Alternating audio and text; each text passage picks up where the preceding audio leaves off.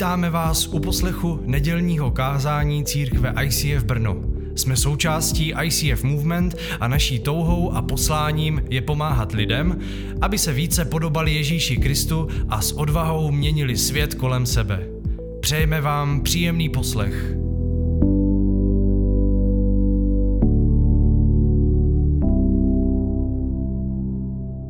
Ahoj. Před námi jsou Velikonoce a před Velikonocemi eh, otevíráme často téma, eh, které je spojené přímo s tím nejdůležitějším a to je s Ježíšem. Proto i teď v ICF připravilo vlastně takový téma, který kdo chce, tak se toho, tak se toho může držet. A my se k tomu připojíme společně s jinými ICF a mluvíme o Ježíši. Tentokrát se zkusíme s ním projít posledních 18 hodin jeho života, což se odehrálo ve městě Jeruzalém a zároveň se zastavit na všech místech, kde Ježíš prolil svoji krev, z čeho my si bereme spasení a z čeho my si bereme záchranu. My se dostaneme společně do města Jeruzaléma. Jeruzalém, ještě ve středověku všechny mapy ukazovaly, že Jeruzalém je střed celého světa, protože vycházeli z toho, že Jeruzalém je to nejdůležitější město, že to je město, kde sestoupil Bůh, a kdy jednoho dne znova se stoupí a je spojený s tím, co bylo a s tím, co bude a je skutečným centrem světa. Jeruzalém dneska má 760 tisíc obyvatel, z toho většina, 520 tisíc jsou židé a 240 tisíc jsou araby a 16 tisíc jsou křesťané. To znamená, je to město velikosti asi Bratislavy, nebo jsou to jako takové dvě Brna, Není to nic tak světoborného, obrovského a přesto zrovna tady jsou ty nejdůležitější okamžiky lidstva, eh, které se odehrály. Tady zrovna eh, v Jeruzalémě je důležitý nejenom to město jako takové, protože jenom o tomto městě Bůh řekl ve starém zákoně, že to je město, které on si vyvolil, aby na tom místě eh, zůstávalo jeho jméno. O žádném jiném městě to neřekl ale je to také důležité tím, že tam byl přenesený stánek a nakonec na místě toho stánku, který Mojžíš postavil na poušti, tak byl postavený chrám. Ten chrám, který postavil Šalamoun, nebylo vlastně nic, nic jiného, než jenom zvětšený ten stánek, který původně byl z těch kůží a byl vlastně přenosný, tak aby ho mohli nosit na poušti, tak on vzal vlastně ty stejné míry, zvětšil je a postavil podle toho chrám a nazval ho chrámem, ale stejně, ale byly tam pořád ta svatyně, kde chodili ty kněží, potom tam byla ta opona, která byla hodně, hodně tlustá a pevná a za tu oponu jenom jednou za rok vstupoval velekněz. A ten velekněz je vlastně předobraz Ježíše Krista, právě v tom v, tom, v té osobě velekněze my vidíme, eh, vidíme symbol Ježíše. Tady zrovna vidíte eh, velekněze, který má dva různé obleky. Vpravo z našeho pohledu je ten normální běžný oblek, který měl. Měl bílý a modrý a zároveň měl na prsou takovou velkou velkou náprsenku, kde bylo 12 drahých kamenů a těch 12 drahých kamenů připomínalo 12 kmenů Izraele, takže on měl mít na svých ramenou, měl taky drahé kameny a na svém srdci měl mít drahé kameny, aby když chodil, tak neustále nesl sebou tíhu celého Izraele. A stejně tak Ježíš, Ježíš na svém srdci a na svých ramenou, on nesl vinu a kříž za všechny lidi celého světa, ale v ten levý velekněz, to je vlastně ten stejný, ale on na ten den smíření, kdy jediný den v roce vstupoval do té nejsvětější svatyně, do toho jediného místa, kde, byla ta, kde byl ten boží trůn, kde byl symbol, ta truhla, kde byly ty Možíšovi, Možíšovi kameny, tak tam on vstupoval jednou za rok oblečený do bílého a tím ukazoval, že musí být očištěný, že musí být bez hříchu a jenom tak může vstoupit za tu, za tu oponu, která oddělovala vlastně jakoby, jakoby Boha a, hříš, a hříšné lidstvo. A tam může vstoupit jako bílý a očištěný a jenom tak může vlastně předstoupit před Boží tvář. Stejně jako Ježíš, jako jediný, který byl bez hříchu, tak vstoupil před Boha čistý bílý, jako by ten belekněz, který přišel jako zástupce všech lidí. On na den smíření vstoupil do té, do té nejsvětější svatyně a předtím on musel obětovat nejprve sám za sebe, aby se jakoby stal tím bílým, tak on musel mít, musel jako oběť tam byl bík a ten bík musel zemřít předtím, než ten velekně stoupil do té, do té nejsvětější svatyně. Ale je tam zajímavé, zajímavé místo, kde je napsáno, že musel sedmkrát stříknout tu krev na zem. To je v Levitiku 16. kapitola 14. verš. Vezme také trochu krve z toho býka a stříkne prstem na východní stranu slitovnice. Slitovnice je vlastně ta truhla, kde byly ty Mojžíšovi, eh, Mojžíšovo desatero, to už je za, za oponou vlastně, vstoupil do té nejsvětější svatyně. Rovněž před slitovnicí, slitovnice v angličtině se tomu říká e, trůn milosti a je to vlastně jakoby místo, kde přebývá Bůh, kde dává svoje slitování, v češtině to máme slitovnici, sedmkrát stříkne prstem trochu krve. A ta, krev měla kapnout na zem. Nejenom na, ten, na, tu, na tu truhlu, ale měla taky kápnout na zem.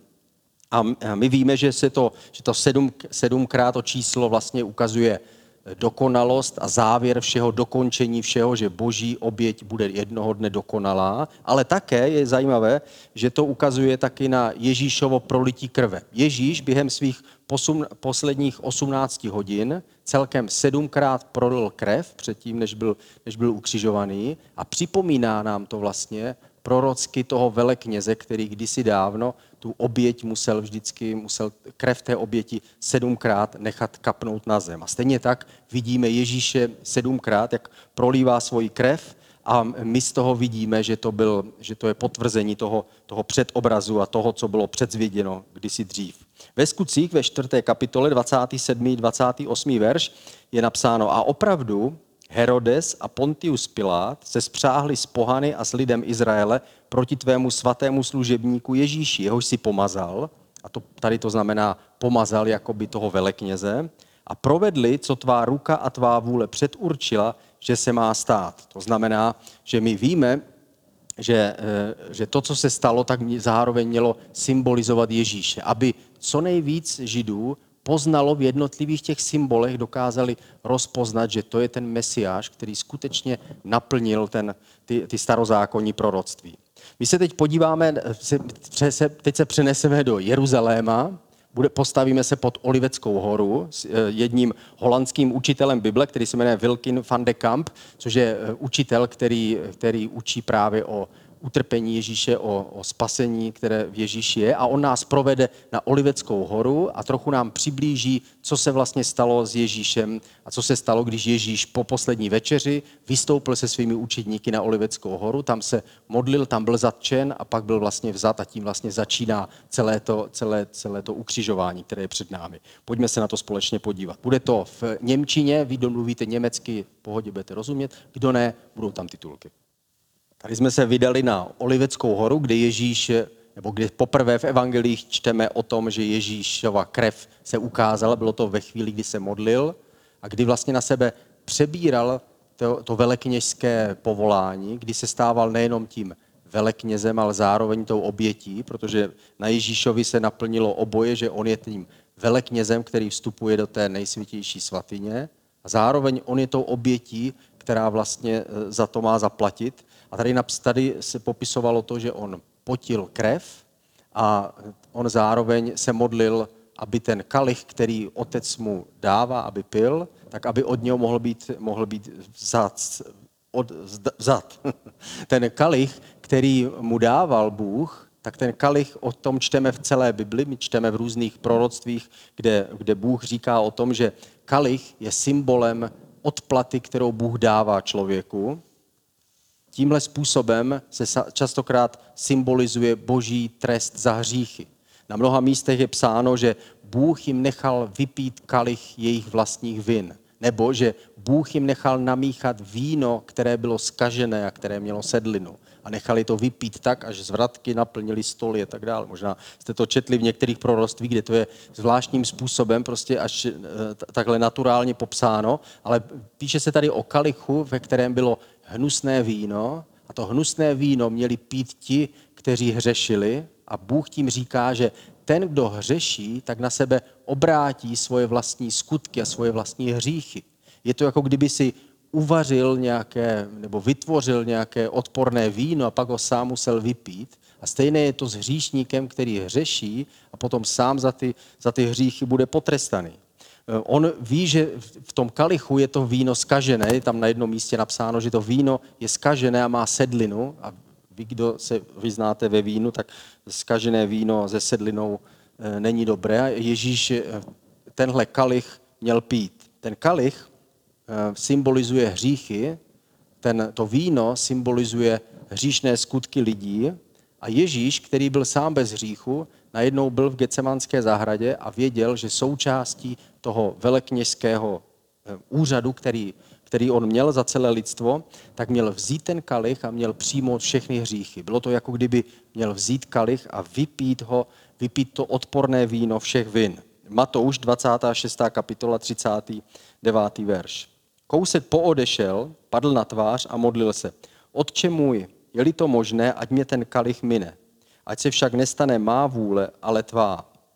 A tady eh, Ježíš přijímá ten kalich, říká, já ho teda přijmu. Ten kalich je odsouzení, ten kalich je plný hříchů. A Ježíš, který byl bez hříchů, najednou měl, eh, měl pít všech, hříchy všech lidí. Měl pít všechny hříchy Adolfa Hitlera, všechny hříchy všech vrahů, všech, kdo, kdo kdy zabili děti, tak ty, ty všechny pocity a všechny, všechny emoce s tím spojené Ježíš musel vzít na sebe, musel vypít tenhle kalich odporných lidských skutků a měl je přijmout na sebe. A e, víme, že se o tom píše v Bibli, že Bůh takhle vyměnil ty dva kalichy. On vzal ten lidský kalich, to znamená ten, tu odplatu, kterou měl každý nést. Každý z nás jsme měli nést a vypít si svoje vlastní skutky. To znamená, měli jsme být odsouzeni za to, co sami jsme spáchali, co, co jsme udělali. Ale Ježíš vzal ten náš kalich a místo toho nám dal jiný kalich. Zrovna předtím, než vstoupil na Oliveckou horu, tak byla poslední večeře a během té poslední večeře my si budeme připomínat jako sederovou večeři na Velikonoce, tak během téhle poslední večeře Ježíš po té, co se najedli, a my se taky najíme tady, tak on se, on se postavil, vzal kalich a řekl, tak a teď vám něco řeknu. Tohle je kalich té nové smlouvy. Tohle je kalich, který já dávám všem, kteří uvěří. A všichni, kdo přijmou, tak ti prožijí to, to vyměnění těch kalichů. Už nedostanou pít svoje vlastní hříchy, to znamená žádné odsouzení za všechno, co jsme spáchali, ale dostaneme pít kalich, který namíchal Ježíš. A víme, že ten kalich je taky boží odplata, ale Ježíšova odplata je život. Ježíšova odplata je odpuštění. Ježíšova odplata je přijetí, protože žil bez hříchu. A on nám dává kalich, který, člověka, který nic nespáchal a to víno, které je uvnitř, Ježíš sám řekl, tohle je ta krev, která se za vás prolévá. On řekl, tohle je ta čistota, tohle je to dobré víno, to nejlepší víno ze všeho, které může být. Tohle je víno, kde nejsou žádné hříchy. Když budete pít tohle víno, tak jsou to moje dobré skutky a moje dokonalost, podle které jsem žil. A Ježíš takhle vyměnil ty kalichy a každý, kdo chce, tak dostane ten kalich z jeho ruky, zanechává ten jeho, který on musel pít, takže my se zbavujeme vin a přijímáme ten jeho kalich odpuštění a ten my pijeme. V Biblii je napsáno, že smrt má osten. Je to v 1. Korinským v 15. kapitole, v 56. verši, kde je citován zároveň, eh, je to, je to proroctví z proroka Izajáše, že smrt má osten a víme, že když Ježíš pil ten kalich, tak ten osten probodl Ježíšovu duši. A tehdy ho naplnil poznání hříchu. Když pil ten kalich, tak Ježíš cítil a vnímal všechno to, co cítí vrah, jeho oběť, co cítí každý hříšník po té, co zhřeší co cítíme my, když zřešíme, všechnu beznaděj, všechnu prázdnotu, kterou lidi kdy vnímali, tak Ježíš na sebe přijmul a to, to probodlo jeho duši. Cítil to, co cítí oběť i ten, i ten, kdo ubližuje, ochutnal smrt, strach a nenávist, všechno to, co je spojené s, s naším hříšným životem. Marek 14. kapitola 34. verš, tady napsáno, řekl jim, je mi úzko až k smrti, zůstaňte tu a bděte. A on řekl, eh, přiblížil jsem se až k smrti, až když jakoby můj vlastní život končil. On ochutnal a cítil smrt člověka, cítil tu agónii, když umírá člověk, který, který odchází a je hříšný. A to všechno on vzal na sebe. Ježíš to vypil místo nás a ví, a ví, že ten, kdo to přijme, tak s tím přijme jeho odpuštění. Přijme tu moc krva, krve beránka, která je v tom kalichu, který my přijímáme. My vlastně, když přicházíme k Bohu, tak my říkáme, děkujeme Bože, že ty jsi vypil kalich mých hříchů a já přijímám od tebe ten tvůj kalich, té, té tvojí spravedlnosti a ten já piju. A Ježíš řekl, ten, kdo bude jíst mé tělo a pít mou krev, bude žít na věky. A tím nemyslel jeho fyzické tělo, ale myslel tím, abychom takovým způsobem vírou vyměnili ten kalich našich vlastních vin a našich vlastních hříchů a přijeli, přijali tu jeho spravedlnost. Tak když vezmeme ten jeho kalich a napijeme se, tak to jeho víno nás očišťuje. Očišťuje nás od hříchů. Stejně jako ten velekněz se musel očistit tou, tou, eh, tou smrtí toho zvířete, aby se pak převlékl do bílého roucha. On to musel dělat takhle fyzicky, protože se to ve skutečnosti nestalo. Musel zabít zvíře, jeho krev vzít, musel se převléct do bílého roucha, tím ukazoval, symbolizoval, že je očištěný a tu, ta krev musela kapat na zem v té nejsvětější svatyni a tím ukazoval, krev oběti způsobí dokonalou čistotu. A stejně tak my přicházíme za tím naším veleknězem a víme, že jeho krev působí naši dokonalou čistotu. On byl dokonale čistý a otočil se a nám nabízí to stejné. Nabízí nám ten kalich. Jako ten velekněz, který potom vyšel z té nejsvětější svatyně, ven z toho chrámu a řekl, je odpuštěno. A všichni věděli, že celý Izrael má odpuštěný všechny hříchy a začali se radovat a začali slavit Boha. Už nemusíme nést následky toho, co jsme udělali, protože všechny následky nesl Ježíš. Už nemusíme se bát toho našeho konce, protože to nesl Ježíš. Ježíš vypil následky našich hříchů, Ježíš vypil smrt a nenávist a všechno to s tím spojeno. On vypil všechnu depresi a všechno to, co je spojeno s naším životem, abychom my mohli vzít ten jeho kalich, který nám přinese očištění. Tak nás zbavuje pocitů viny a přináší odpuštění, jako je napsáno v Efeským v první kapitole v sedmém verši. V něm se nám skrze jeho krev dostalo vykoupení, totiž odpuštění hříchů. Ježíš nám odpustil všechny hříchy, takže to první prolití jeho krve, které bylo na Olivecké hoře v Gecemanské zahradě, tak přináší odpuštění člověku. Člověk může pustit své hříchy a je, spolu s tím veleknězem do nejsvětější svatyně a je čistý a bílý, jako to jeho roucho. Ježíši, tak my teď vírou přijímáme tady tuhle pravdu. Děkujeme ti, že ten náš kalich těch hříchů ty si vzal z naší ruky a dal si nám do ruky ten nový kalich, té nové smlouvy ve tvé krvi, která nás očišťuje, abychom byli bílí jako to roucho toho velekněze. Ne kvůli našim zásluhám, ale kvůli tomu, že ty s nám vyměnil ten kalich a tvoje krev vytekla, abychom my byli přijatí a očištění. Tak ti děkujeme za odpuštění, které nám dáváš. Pane, jestli máme v životě něco, co nás trápí, nějaký hřích, který si vyčítáme, tak teď přicházíme k tobě a chceme ti ho znovu dát, protože i on je součástí toho kalichu, který ty si přijal. Dáváme ti bolest, výčitky, protože i to bylo v tom vínu, které ty si pil v té gecemanské zahradě. Abychom my byli svobodní, čistí. My víme, že si to nezasloužíme, ale ty jsi to pro nás udělal, Ježíši. Tak ti zdáváme slávu a čest. Děkujeme ti za tu gecemanskou zahradu. Děkujeme ti, že jsi tam byl v tom presu jako ty olivy, ze kterých teče ta šťáva, tak z tebe vytekla tvoje drahocená krev, abychom byli očištění a bez viny. Že naše hříchy působily tvůj stres, aby ta krev, která vytekla, očistila naše svědomí. Tak ti děkujeme za odpuštění. Amen.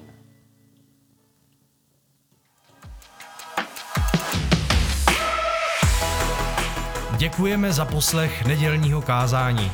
Aktuálně se scházíme v komunitním centru Rubínek v Žabovřeskách každou neděli v 17 hodin a budeme rádi, když se přijdete podívat osobně. Více o nás najdete na stránkách www.icf.church